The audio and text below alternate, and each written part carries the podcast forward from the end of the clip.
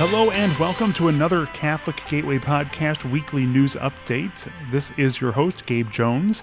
It's been a little bit, uh, I know last time I said we were going to be more regular at this, and it's already been, I think, two weeks since I did one of these weekly news updates, so I apologize for that. I think uh, one week I definitely uh, had um, some uh, vocal issues, and uh, you wouldn't have wanted to hear me record a podcast segment that week. So we uh, went without it that week, and um, here we are back at it. So uh, let's get right into what's going on here in the Archdiocese of St. Louis. If you go to archstl.org, you may notice a new look for the Archdiocesan web presence, including its two publications, the St. Louis Review and Catholic St. Louis. The new websites are mobile friendly, cleaner, and easier to navigate. There's a fun video announcing the unveiling of the new websites on our YouTube page. That's youtube.com slash archstlmedia. No spaces or underlines or anything. So uh, check out our website, archstl.org, for a new look. Last week, Archbishop Carlson issued a memo regarding alkaline hydrolysis, also known as flameless cremation, due to a number of inquiries to the Office of Sacred Worship and Catholic Cemeteries of the Archdiocese of St. Louis. Alkaline hydrolysis uses a chemical solution instead of heat to reduce the human body to liquid and bones. After the body has been bathed in the chemical solution for a few hours, the completed process leaves behind a sterile liquid and bone fragments the liquid solution is disposed of through the sewer system, while the bone fragments are then pulverized into ash and returned to the family. After studying the process in consultation with the Office of Sacred Worship, Catholic Cemeteries of the Archdiocese of St. Louis, and a bioethicist with advanced degrees in both theology and bioethics, Archbishop Carlson has concluded that this form of cremation in its current practice violates the dignity of the deceased human person. The Archdiocese of St. Louis advises Catholics to avoid alkaline hydrolysis until another suitable means of disposing of the liquid remnant can be established. For more information, email communications at archstl.org and we can help to maybe answer some of your questions or get you connected with the right people. The Archdiocese of St. Louis hosted Papapalooza on Saturday, July 28th at Kenrick Glennon Seminary. The day included Mass with Bishop Rivituso, dinner by Pisketties, and a bluegrass and country gospel concert. The event was a local celebration of the World Meeting of Families, which will be held in Dublin, Ireland, August 22nd through 26th. This is the second Papapalooza event hosted by the Archdiocese. The first was held in 2015 in conjunction with the first apostolic visit of Pope Francis to the United States for the World Meeting of Families, which was held in Philadelphia that year.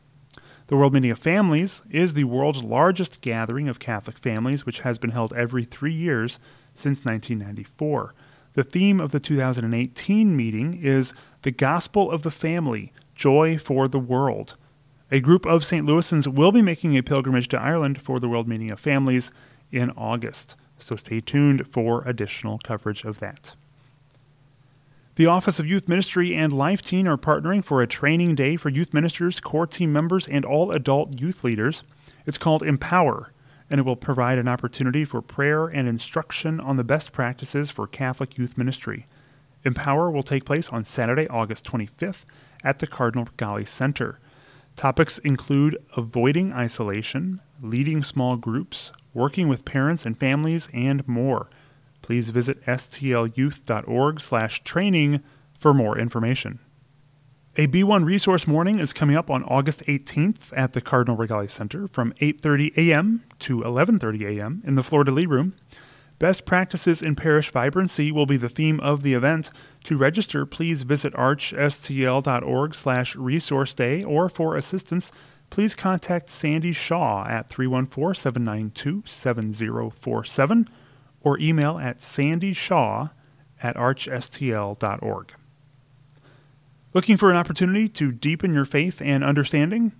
On Love and Life, an evening of conversation, wine, and wisdom will take place at the Cardinal Rigali Center in the Fleur de Lis room on Thursday, September 20th from 6 to 8 p.m please visit archstl.org slash natural family planning to register for this event, which is part of the 50th anniversary celebrations of Humanae Vitae. Heavy appetizers, wine, and beverages will be provided. The panel represents various Catholic perspectives on living Humanae Vitae in today's world. The speakers for this event include Nancy Werner, the Chancellor of the Archdiocese of St. Louis. She will act as the moderator for the evening. Bishop Mark Rivituso, Auxiliary Bishop of St. Louis. A doctor from Mercy Clinic Fertility Service and NFP witness couples will all be present. So visit archstl.org slash natural family planning, all one word, to register for this event and for more information.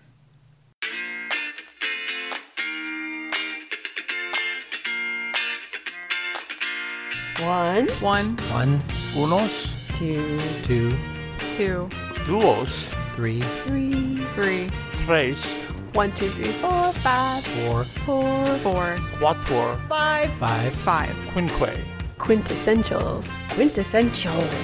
quintessentials. Five things you need to know. Five things you need to know. Five things you need to know. I'll give you five things you need to know.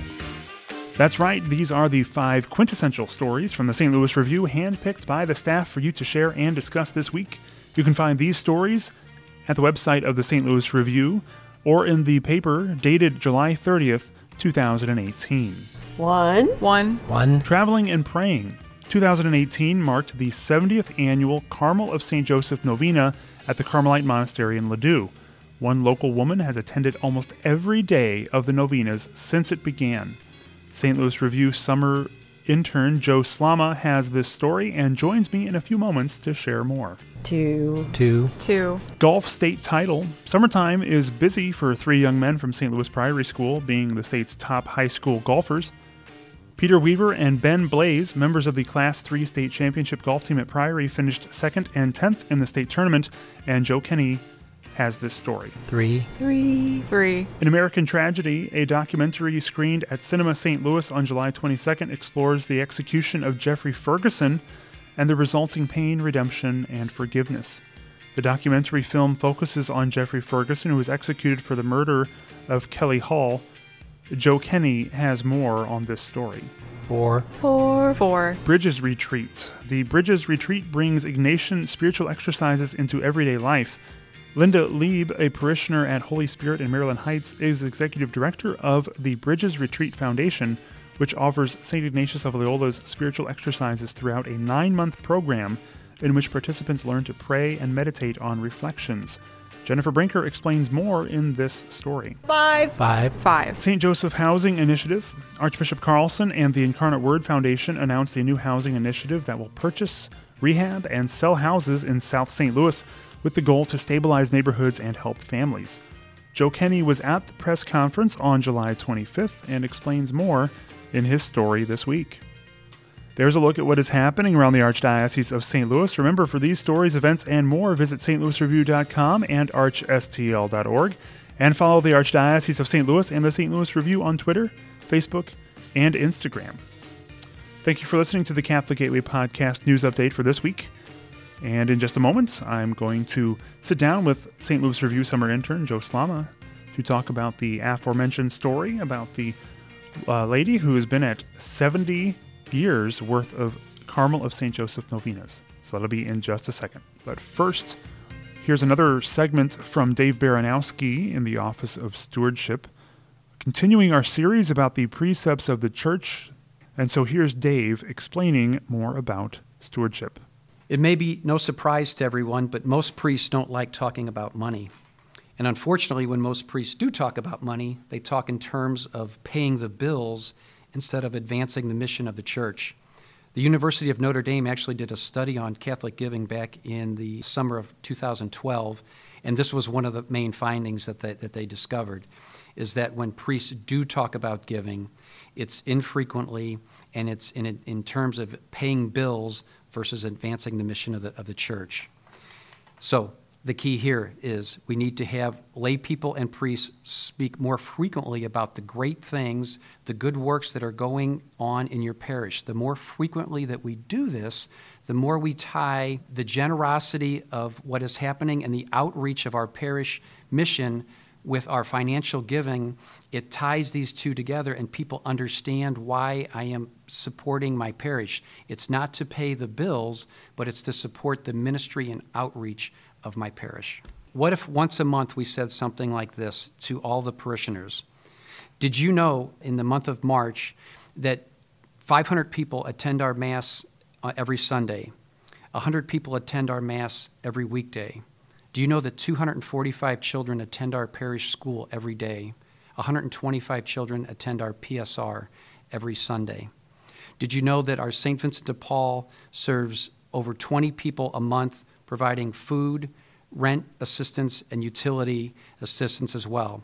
Do you know that during the baseball season, over 800 people visit our fields each weekend to participate and play baseball and softball? Thank you, thank you, thank you, because your active participation in our parish ministries absolutely keep our parish alive in Christ. If we gave this kind of information monthly to each of our parishioners, we would be giving, we would providing our parishioners the good news about our parish uh, to spread to everybody, and also then we communicate all the good works that go on, so that people can then tie the outreach and mission uh, participation within our parish with our financial support. Again, for more information, visit archstl.org backslash stewardship.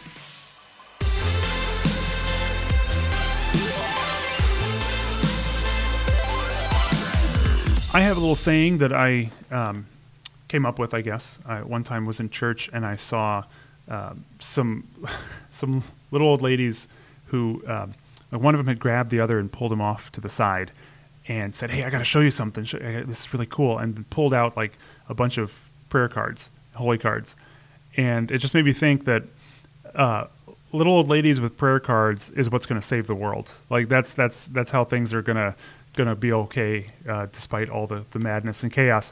And we have uh, an example of basically a little old lady with a prayer card, um, although I guess in the form of, a, of a novena, in um, this Catherine Rozicki. Am I saying that right? Yes, Rozicki.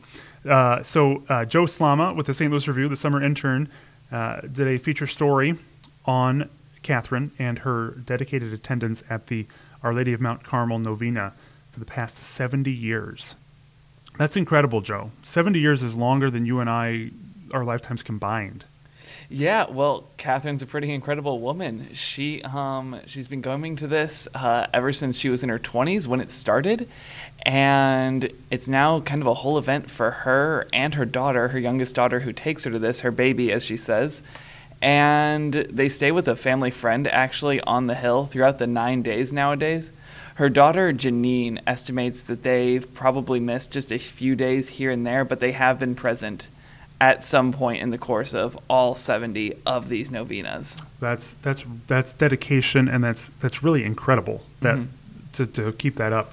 And uh, you know, you calculated what was it like 630 days? Because if you calculate nine times the 70 or something like that, is that what we come out with like 630? Yeah. So I mean, that's just that's a lot. That's that's an enormous amount of dedication to be showing up year after year after year at this novena like that. And they, she's not even from St. Louis, like you said. That she stays on the hill, but she comes from East St. Louis, right? She's originally from East St. Louis, uh, grew up in Sacred Heart there, and now lives in Belleville and attends Our Lady Queen of Peace. Wow. Um, so uh, you you mentioned in here uh, Polish area, and uh, obviously with a name like uh, um. Am I saying that right? Rozicki. Rozicki, yes. Rozicki, very very Polish name. So a long Polish heritage there, I'm sure. But uh, we'll talk about the novena a little bit then, and, and um, I mean, what's it like for somebody maybe who hasn't been there? What is that like to see the novena and experience the an outdoor mass with the, the music and everything, and and uh, and you got to see it a little bit from her eyes too. I think. Mhm. Can you describe that a little bit? Yeah, so I attended the first the first night that I went to this past year, which was in the middle of the week. Um, I did so at the suggestion of the review photographer Lisa Johnston and our graphic designer Abigail Whitty, and was just in awe of the beautiful music, uh, the beautiful outdoor mass. Just the whole thing was very stunning. Um, and it was actually Lisa who met Catherine and ran over to grab me after mass and dragged me over to them. Um, briefly introduced me to them as they got in their car and they were headed home at the time.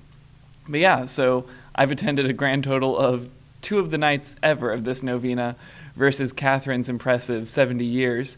Um, but she described, her daughter described, and Lisa even described how this used to be a, an enormous event in the city of St. Louis. They would bus people in from downtown.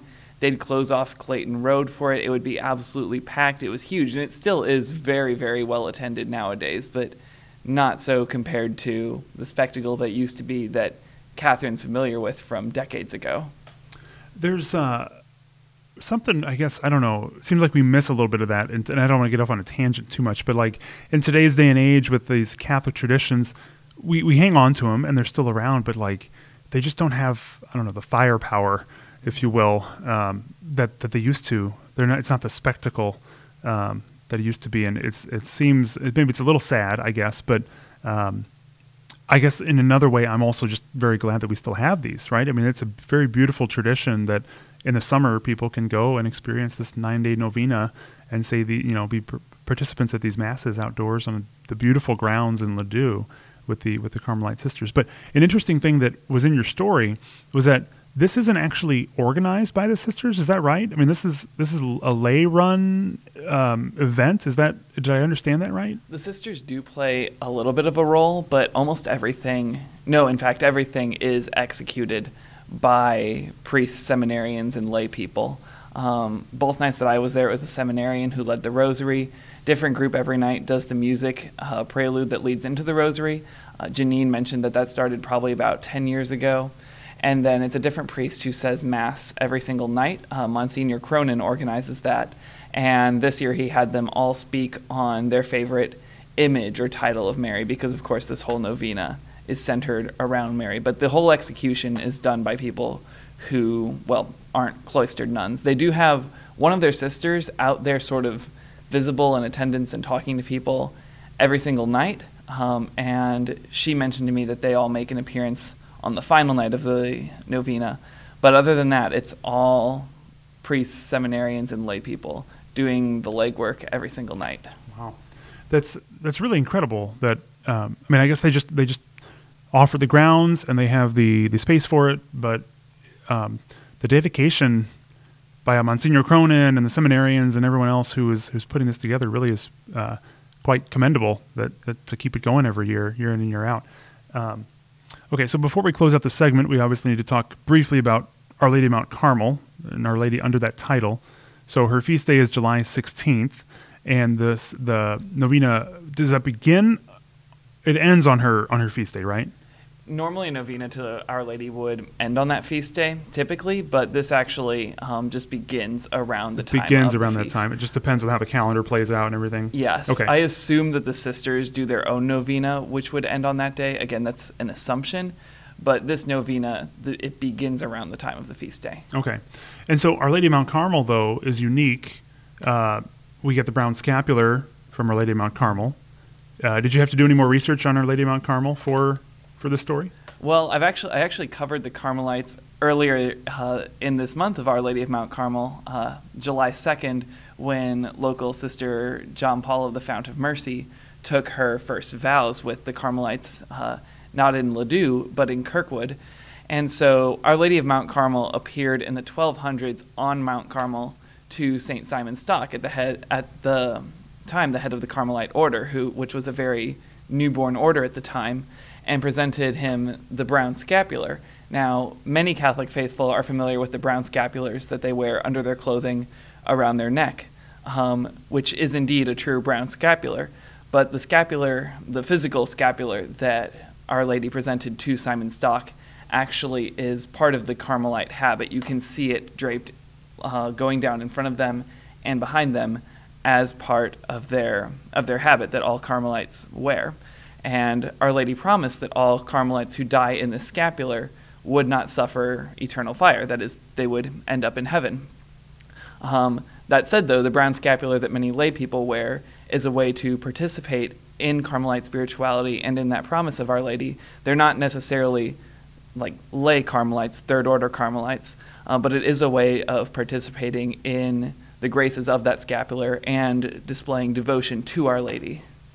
It is a great and wonderful tradition. Um, yeah, I've worn a scapular v- pretty consistently, unless it breaks for whatever reason. For you know, I guess it's been since First Communion, so over twenty years.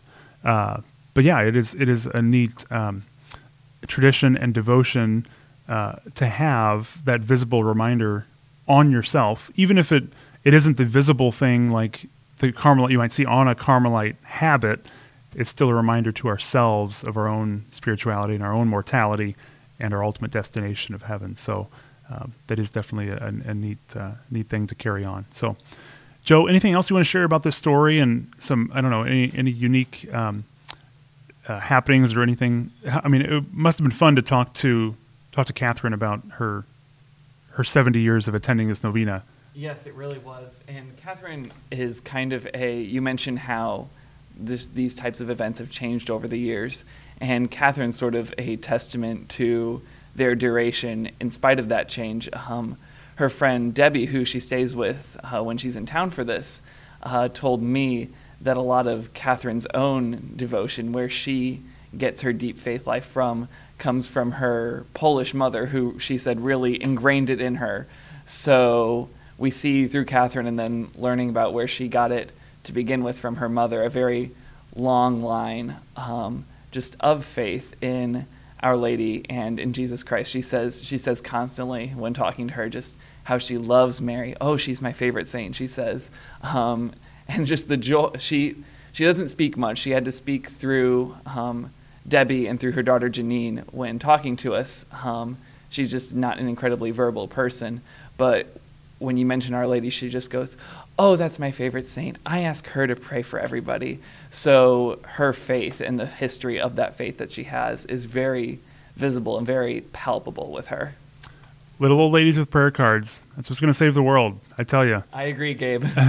so, if you want to learn more about this story or read more into it, uh, you can check out the St. Louis Review, the edition dated July 30th through August 5th, 2018.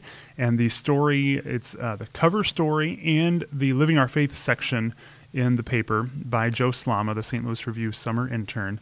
Joe, it's been a pleasure having you this summer. This might be the last time I talk to you on the podcast. I think you were on once before. Mm-hmm. Uh, so it's been a pleasure having you on as a guest and a uh, pleasure being around the office with you. So, Pleasure's all mine, Gabe. Thank you so much.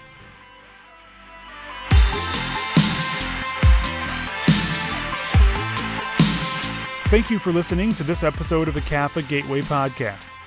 We always welcome story tips and ideas for the podcast just send them to communications at archstl.org.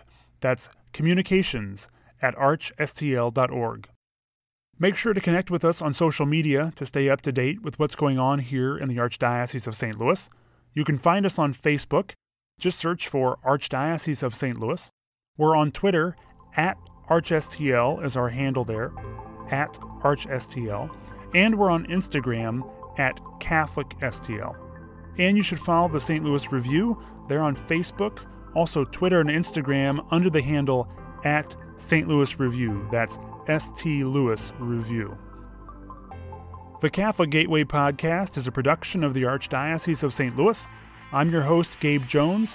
We hope you'll join us again next time here in the Gateway to the West, the Rome of the West, Catholic St. Louis.